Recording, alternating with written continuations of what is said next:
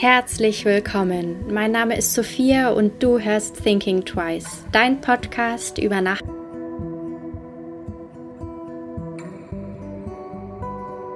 In meinem heutigen Interview habe ich mit Benny gesprochen, einem der Gründer von Gotbag, einem Mainzer Startup, das aus Meeresplastik innovative Rucksäcke fertigt.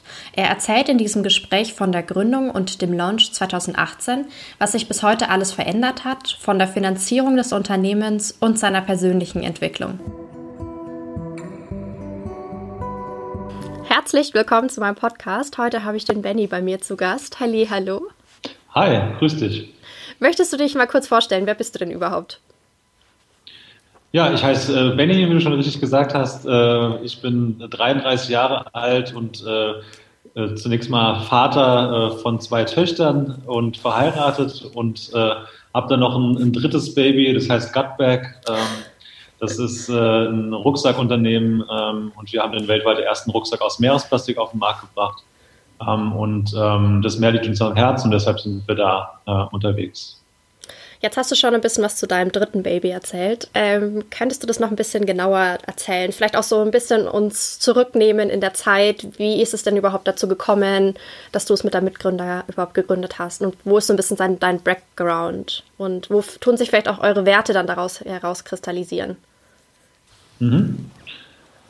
Ja, gegründet ähm, wurde, ähm, wurde Gutberg 2015, 2016 dann schlussendlich. Ähm, die Idee, die grundsätzliche Idee, ähm, was zusammen zu machen, ist ähm, ein bisschen auch ein, Prozess gewesen. Wir haben eine lange Autofahrt zusammen gehabt mit meinem Mitgründer, ähm, dem Roman, ein alter Schulfreund von mir, waren in die Alpen unterwegs und ja, haben einfach äh, über Gott und die Welt, über alles Mögliche geredet, hatten schon eine, eine ganze Zeit in unseren jeweiligen Jobs. Ich hat, äh, war Kameramann zunächst, ähm, habe dann eine, ähm, eine Kommunikationsagentur, Produktionsfirma zusammen mit meinem Onkel gehabt. Ähm, und ähm, der Roman äh, war Grafikdesigner und ähm, wir ähm, ja, hatten einfach irgendwie Lust, was, was Neues zu machen, was zusammen zu machen.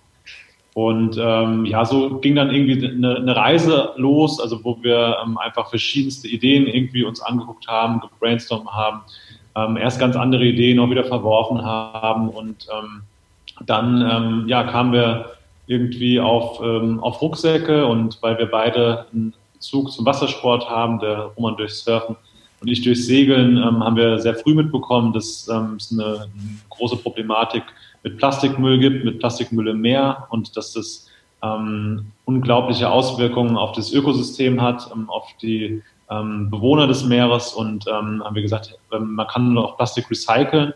Ähm, es gibt PET-Recycling, warum kann man nicht das PET, was im Meer schwimmt, nehmen und das Plastik, was im Meer schwimmt, nehmen und daraus was, äh, was Neues schaffen, ähm, das Recyceln, was Werthaltiges, was den Menschen irgendwie wieder was bringt. Und so kam dann so über den, über einen Zeitraum von einem halben Jahr, würde ich sagen, so diese Idee dann zustande und sind dann gestartet. Ähm, dann zweieinhalb Jahre Entwicklungszeit und Ende 2018 ist dann der Rucksack auf den Markt gekommen. Mhm. Mm, wenn du jetzt sagst, ihr wolltet was gemeinsam machen und habt dann angefangen, euch so Ideen zu pitchen, wart ihr dann beide so ein bisschen so diese typischen Gründerpersönlichkeiten? Ähm, also dieses ähm, wirklich was Eigenes auf die Beine stellen. Also würdest du dich so selber so nennen? Ja, also jetzt, ich kann es jetzt für mich persönlich beantworten, auf jeden Fall. Also ich ähm, bin tatsächlich schon immer selbstständig, ähm, ähm, direkt ähm, nach der Schule, nach dem Zivi. Ähm, ich habe eine, hab erst eine Ausbildung gemacht als, als Kameramann ähm, und bin dann aber danach dann auch direkt in eine, in eine Selbstständigkeit im Prinzip gegangen. Also war dann erstmal freiberuflich als Kameramann unterwegs und das mhm. hat mir auch sehr gelegen. Also einfach so auch damals dann so diese Freiheit, die damit auch einherging. Äh, also ähm, und ähm, verschiedene Projekte und, und das ähm, würde ich schon sagen, also ähm, wenn ich jetzt so zurückblicke, würde ich definitiv sagen, dass ähm, ich so ein Unternehmer, Unternehmergehen schon immer in mir hatte und das ähm, für mich tatsächlich auch nie äh, zur Debatte stand, in, äh, ja, irgendwo angestellt zu sein, sondern irgendwie an Themen mitzu, mitzuwirken, die ich, die ich gut finde, die ich, ähm, die ich vorantreiben will. Das ist einfach, ähm, das war schon immer irgendwie in mir. Mhm. Wenn du jetzt sagst, ihr habt zweieinhalb Jahre den Rucksack entwickelt, kannst du auch ein bisschen erklären, warum ihr überhaupt einen Rucksack genommen habt und jetzt nicht irgendwie Regenjacken, Outdoor-Kleidung für Segeln und was auch immer? Also das ähm, war tatsächlich absolut unstrategisch und irgendwie es waren einfach wirklich Bauchgefühle und, äh, und Ideen, ähm, die so, die so zusammengekommen sind. Ähm, es ähm, ja einfach, es gab irgendwie, kam ein Design in, in den Kopf, dann ähm, war ein, ein Nacht- und Nebel-Einfall der Name und, und dann kam irgendwie so eins zum anderen und ähm, da ähm, gibt es keine, keine wirklich rationale Erklärung dafür, warum es ähm, irgendwie Rucksäcke geworden sind. Ich meine, es bietet sich natürlich auch an, eine Rückblick vielleicht auch intuitiv.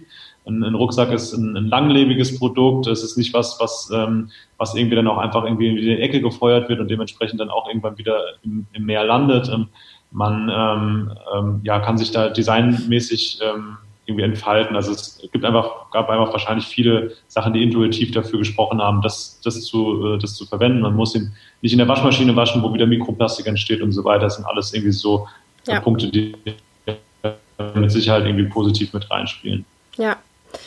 Jetzt hast du auch gerade gesagt, äh, der Name, dieses Gutbag, ist auch so ein bisschen intuitiv entstanden. Kannst du so ein bisschen, steckt da was dahinter? Ist da irgendwie eine tiefere Message dahinter oder einfach, weil es cool klingt? Ja, also ähm, wir haben tatsächlich immer so ein bisschen hier auch den Witz im Team, dass man eigentlich mal äh, zu dem Namen noch eine coole Story erfinden müsste, weil es ist tatsächlich ein reiner, äh, es ist ein reiner Nacht- und Nebel-Einfall. Ähm, also es war wirklich, also zu dieser Zeit, wie wir eben gesprochen haben, ähm, wo wir einfach über verschiedene Seiten irgendwie nachts wach gelegen und ähm, irgendwie Ideen gewälzt und nicht so Ruhe gefunden und dann irgendwie kam einfach wirklich so dieser, äh, ja, wie so eine Idee in, in, in nächtlich ins Gehirn gepflanzt und äh, wie so Gutbag und dann, dann schon weiter gerattert, was kann man mit diesem Namen alles, alles machen, we've got your bag und äh, irgendwie so diese, diese ganzen Ideen kamen dann mit rein, aber es gibt keine, ähm, zum jetzigen Zeitpunkt keine tiefere Bedeutung hinter dem Namen. Ähm, es ist tatsächlich einfach äh, ein, ja, ein cooler, prägnanter äh, Name, der einfach in der Nacht- und Nebelaktion eingefallen ist. Mhm. Jetzt hast du gemeint, dass eure Taschen aus recyceltem Meeresplastik sind. Und äh, jetzt ist das ein total abstraktes Thema, finde ich. So, wie kann aus einer, einem schwimmenden, keine Ahnung, ähm, Sixpack-Halterring ähm, Garen werden? Oder wie kommt es das Plastik überhaupt aus dem Meer dann in die Fabriken oder in die ProduzentInnen oder zu den ProduzentInnen? Kannst du das so ein bisschen so aufdröseln, dass das vielleicht ein bisschen greifbarer wird, dieser Prozess?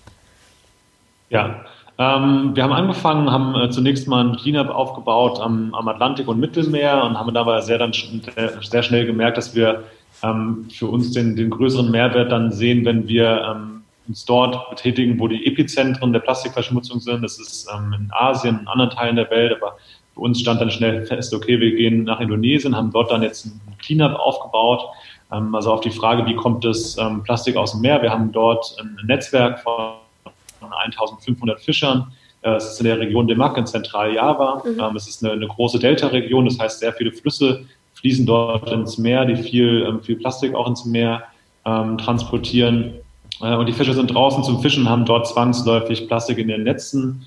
Ähm, also teilweise, je nachdem, wie, wie Strömung und Wind steht, ist dann also ist auch eine, eine, ähm, äh, ein Meeresbusen oder eine, eine, eine fällt mir der Name gerade nicht ein, sorry, äh, eine Bucht, das ist eine, eine große Bucht im Prinzip. Ähm, und ähm, teilweise ist es dann wirklich so, dass die gar nicht mehr rausfahren können, weil so viel Plastik in dieser, in dieser Bucht oh, treibt, wow. dass sie, dass ihre, ihre, ähm, ihre Schiffsschrauben ähm, halt ständig zu, äh, sich zusetzen damit. Ähm, und dementsprechend haben sie das zwangsläufig in den Netzen dort und anstatt dass sie es wieder reinschmeißen, wie sie es früher äh, gemacht haben, bringen sie es äh, mit an Land. Ähm, mhm. Dann gibt es dann in den verschiedenen Dörfern gibt es äh, sogenannte Community Points, wo wir das sammeln. Von dort wird es dann weiter transportiert äh, zu, ähm, zu äh, einer größeren Lagerhalle, wo dann eine, eine feinere Sortierung ähm, vorgenommen werden kann.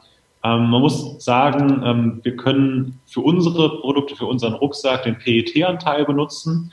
Ähm, dann haben wir aber noch ganz viele andere Plastiksorten, die sich nicht eignen, um daraus ein Garn herzustellen. Ähm, die wir dann äh, zusammen mit Partnern ähm, ver verwenden. Wir sind jetzt in der Kooperation mit CleanHub, ähm, einem Unternehmen aus Berlin, im Startup, die zum einen unsere Cleanup-Aktivitäten tracken. Ähm, das heißt, dass, dass wir da eine Transparenz arbeiten, aber die auch dann über ein Plastik-Offsetting auch Partner haben, äh, die das verwerten können. Ähm, manche, manche Sachen kann man gut recyceln, wieder zum Beispiel Plastiktüten daraus machen.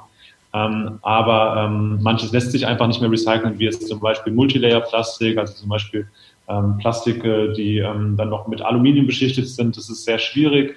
Ähm, oder auch einfach minderwertiges Material und das wird dann zu thermischen Verwertungen benutzt. Das heißt also, für uns ist wichtig, dass wir jetzt nicht nur ähm, den PET uns nehmen und, und, sagen, okay, der Rest interessiert uns nicht, ähm, so lösen wir das Problem nicht, sondern ähm, dass wir einfach ähm, gucken, dass sich dieses Netzwerk und dieses, äh, das, ja, diese Organisation, die wir dort aufgebaut haben, dass sie sich auch ein Stück weit selbst trägt. Ähm, und dass wir alle Plastiksorten halt einfach in, in, eine, in eine Recyclingkette reinbringen. Mhm. Und ähm, genau, ja, wie gesagt, dann der PET-Teil wird dann, äh, wird dann zum Recycling genutzt, ähm, ist dann ähm, in ja, speziellen Verfahren, äh, dass er äh, zunächst mal sehr gut gereinigt werden muss, weil er lange im Salzwasser und anderen Einflüssen ausgesetzt war.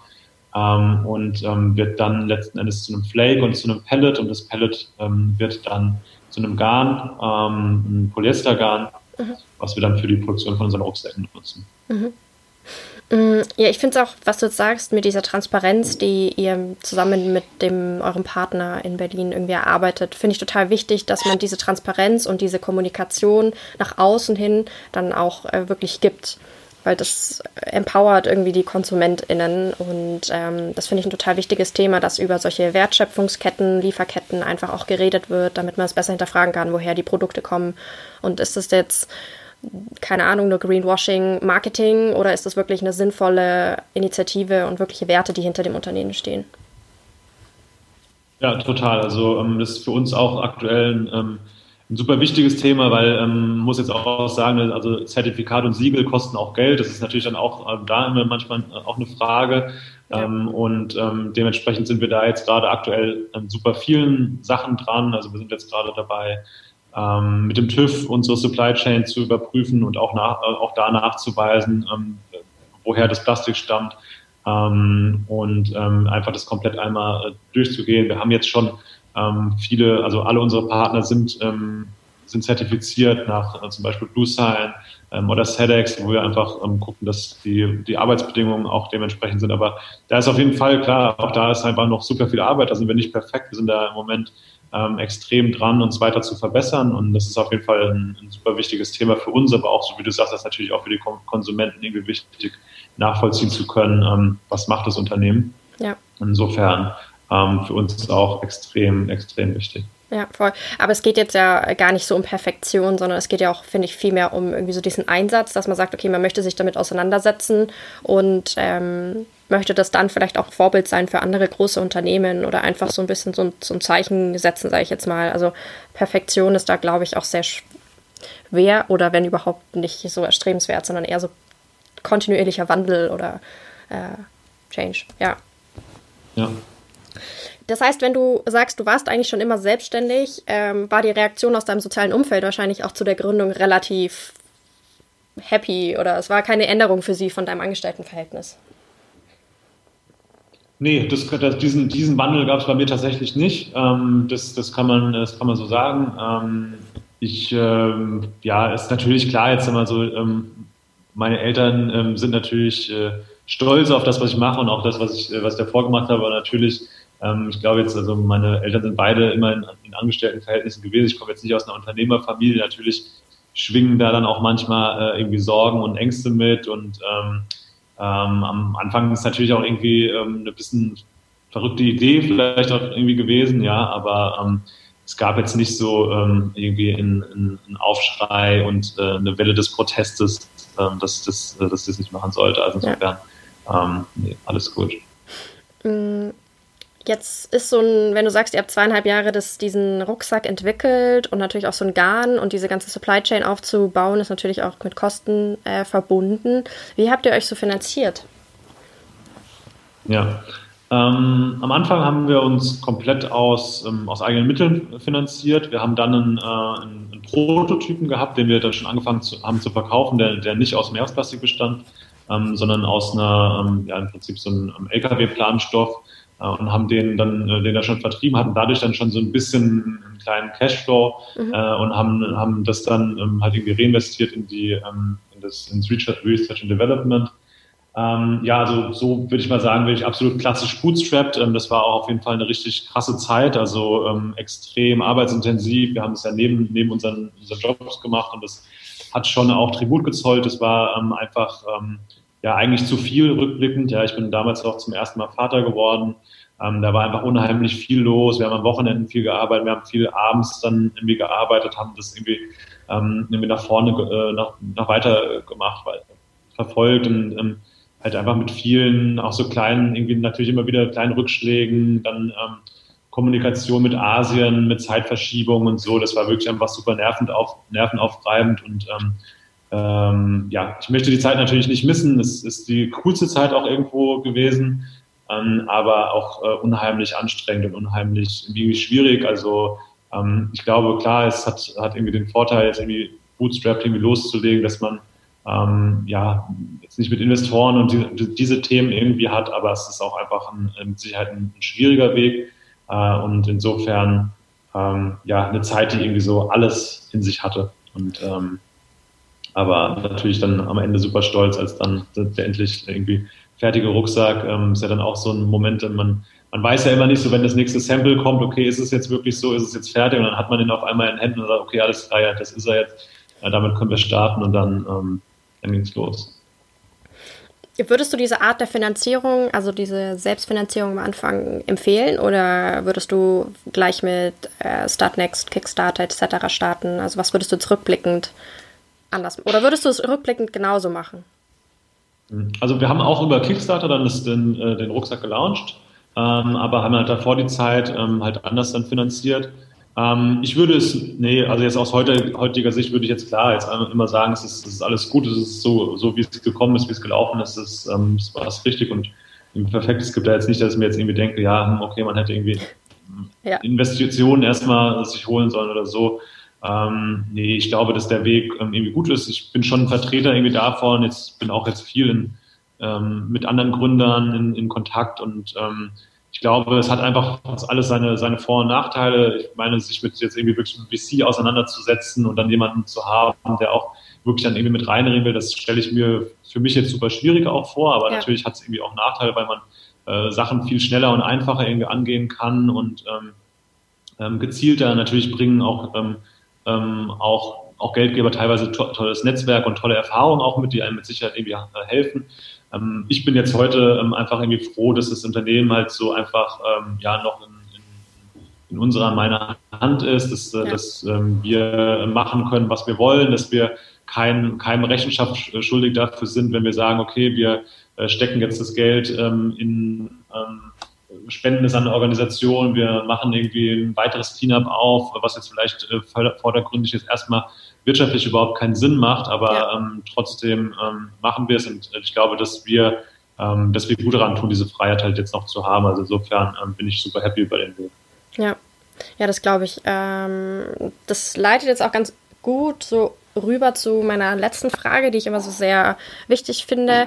Ähm, was wären so Learnings, die du weitergeben würdest ähm, an jemanden oder an eine, die gerade gründen möchte, eine Idee hat? Ähm, was würdest du genauso machen, was anders machen? Oder was hättest du gerne gewusst, bevor du gegründet hast? Ich meine jetzt wirklich auf die, wahrscheinlich auf äh, äh, Gottberg bezogen. Hm. Also ich würde jetzt auf, auf Gründerbasis sehen, ich, ich finde es unheimlich wichtig, sich mit sich selbst auseinanderzusetzen okay. zu, mhm. zu einem gewissen Zeitpunkt im Leben. Also ähm, das ist was, wo ich sagen würde, so eine ja, wirklich eine persönliche Entwicklung. Es ist jetzt ja heute, ich meine, man findet unheimlich viel in diesem Bereich, persönliche Entwicklung. Es ist auch so ein sehr ein Online-Marketing-Thema irgendwie so ein Stück weit, aber ich muss schon sagen, dass es für mich in meinem Leben ein unheimlich wichtiger Punkt ist, wirklich. Also, ähm, ja, also für mich auch eine absolute Neuerung, wenn ich an die Schulzeit denke. Ich habe äh, Lesen gehasst, also irgendwie Bücher, das war irgendwie beim Sport mein Thema, aber für mich ist es wirklich eine, eine absolute äh, eine Bereicherung, tatsächlich irgendwann zum Lesen gekommen zu sein, weil halt einfach in, in, in vielen Büchern ähm, ja einfach extrem, äh, extrem hilfreiche Sachen drinstehen. Das äh, mag sich jetzt so ein bisschen äh, profan anhören, aber es ist halt wirklich einfach so, dass ähm, ja einfach man da so viel lernt und sich dadurch halt auch, glaube ich, die Perspektive auf die Welt und auf einen selbst und sein eigenes Handeln total ändert. Ähm, und ähm, es gibt wirklich einfach Bücher, wo ich jetzt so heute sagen würde, denen, denen verdanke ich auch das, so also meinen Weg, den ich gegangen bin und, und, und das, was mir sonst in der, in der Zeit ähm, ja auch, auch auf anderen Wegen, sei es auch Podcasts oder ähm, YouTube oder sonstige Sachen. Ich glaube halt einfach, sich damit wirklich zu befassen und, ähm, und sich selbst damit und, und sein Selbst da auch dann so mhm. das auszurichten, was man irgendwie machen will und da zu sich zu kommen und sich die Frage zu stellen, was will ich halt auch wirklich irgendwie machen und was ist irgendwie so mein Weg. Das, das ist, glaube ich, so eine, ähm, ja, was, was ich auf jeden Fall ähm, wieder so machen würde oder was ich irgendwie jedem auch raten würde, so ist, sich da irgendwie so auch mit zu befassen, sich selbst zu erkennen und sich einfach mit, mit seiner persönlichen ähm, Entwicklung und seinem persönlichen Wissen irgendwie zu beschäftigen. Mhm. Und dann ähm, das Zweite, was ich immer super wichtig finde, ist, äh, ist einfach halt wirklich auch zu starten. Also das ist, glaube ich, sowas, das ist auch aus einem, aus einem Buch, das heißt Ready, Fire, Aim. Ähm, das ähm, einfach halt nicht, nicht zu gucken. Ähm, ich glaube, es wirklich halt viele gibt, die ängstlich sind und die ähm, eigentlich halt gerne und auch vielleicht sogar auch tolle Ideen haben, aber die halt ähm, einfach glauben, okay, ich muss jetzt, es muss jetzt eine gewisse Perfektion erreichen, bis ich damit irgendwie rausgehe oder ähm, das dann auch nicht sagen, ich habe jetzt hier das so für sich das so geheim ich glaube, es ist halt einfach wirklich irgendwie zu starten und dann auf dem Weg lässt sich halt einfach super viel justieren. Also jetzt der erste Rucksack, den wir rausgebracht haben, der war beim Weitem nicht so äh, qualitativ so gut, wie, wie er jetzt ist. Ja, und ähm, ich glaube, das ähm, ist aber auch ganz normal. Ich glaube, selbst äh, große Konzerne ja, bringen irgendwie, ähm, irgendwie Sachen raus, die dann auch on the fly dann halt irgendwie noch weiterentwickelt werden. Und ähm, das, glaube ich, kann man als, als Gründer oder jemand, der irgendwie startet, gar nicht haben, ja, sondern das, das, diese Angst ist einfach unberechtigt. Ich glaube, man muss loslegen und es lässt sich unterwegs ähm, einfach noch viel ähm, einfach verbessern und optimieren. Und was wir jetzt eben gesagt haben bei der Supply Chain, das gilt für alles andere, glaube ich, auch. Das ist ein absolut fortlaufender Prozess. Ja. Also hier ist hier ist nichts perfekt und es wird wahrscheinlich auch nie perfekt sein und ähm, das muss man, glaube ich, einfach akzeptieren und, ähm, und einfach loslegen und starten und alles andere wird passieren. Mhm. Ich glaube, du bist tatsächlich der allererste Podcast-Gast, der gesagt hat, man soll sich mit sich selber auseinandersetzen. Das fand ich jetzt gerade total spannend, aber es ist äh, für mich jetzt total einleuchtend, ähm, weil ich glaube zum Beispiel vor allem Gründen ist manchmal so ein bisschen, ja, so verschönigt fast. Und ich glaube, wenn man sich dann damit nicht beschäftigt und auch mit dem der Arbeit, den Werten, was auch immer, einfach alles, was dahinter steckt und auch mit sich selber nicht beschäftigt, ob das überhaupt ein was ist oder ob man einfach nur gerne Gründer oder Gründerin heißen will. ähm, ja, ich glaube, das hilft ganz, ganz doll. Aber ich fand es jetzt total spannend, dass du das gesagt hast. Ja, also ja, de definitiv. Es ist auch, also ich meine, ab einem gewissen Punkt ist es natürlich auch einfach so, dass ähm, ja, dass sein eigenes Unternehmen einem ja auch äh, so ein Stück weit den Spiegel vorhält. Das ist so das, das ähnliche, ähnliches Erlebnis ist tatsächlich auch beim, äh, wenn man, wenn man Eltern oder Vater wird, ähm, ist, ist ja auch so, ne? man erkennt dann irgendwie so bei seinen Kindern dann auch so seine eigenen Macken und seine, äh, eigene, und auch so denke, oh fuck, ja, irgendwie so, also es ist einfach irgendwie, ähm, ich glaube, so ein, ein ein, gutes Maß an, ähm, an Selbstverständnis und an Awareness, ja, ist einfach, ähm, ja. glaube ich, wirklich wichtig, vor allem als Gründer. Ja, das glaube ich auch. Ich finde es auch ein sehr schönes Schlusswort. Das war jetzt meine letzte Frage. Ich bedanke mich mega für deine Zeit, dass du dir die Zeit genommen hast und so ein bisschen so deine Insights-Sachen geteilt hast mit uns. Ähm, ich werde wie immer die Webseite und eure Social-Media-Kanäle verlinken in den Show Notes, dass die Hörerinnen und Hörer euch finden können. Ähm, noch ein bisschen was zu euch lesen wollen, etc. Eure Rucksäcke, Rucksäcke anschauen wollen. Ähm, ja, und bedanke mich nochmal. Danke dir auch. Vielen Dank. Ich hoffe, dir hat diese Folge gefallen. Wenn ja, erzähle es gerne weiter an andere wundervolle Menschen, Freunde, Familie und lass es sie wissen. Du kannst mich auch sehr gerne bewerten und dann freue ich mich aufs nächste Mal.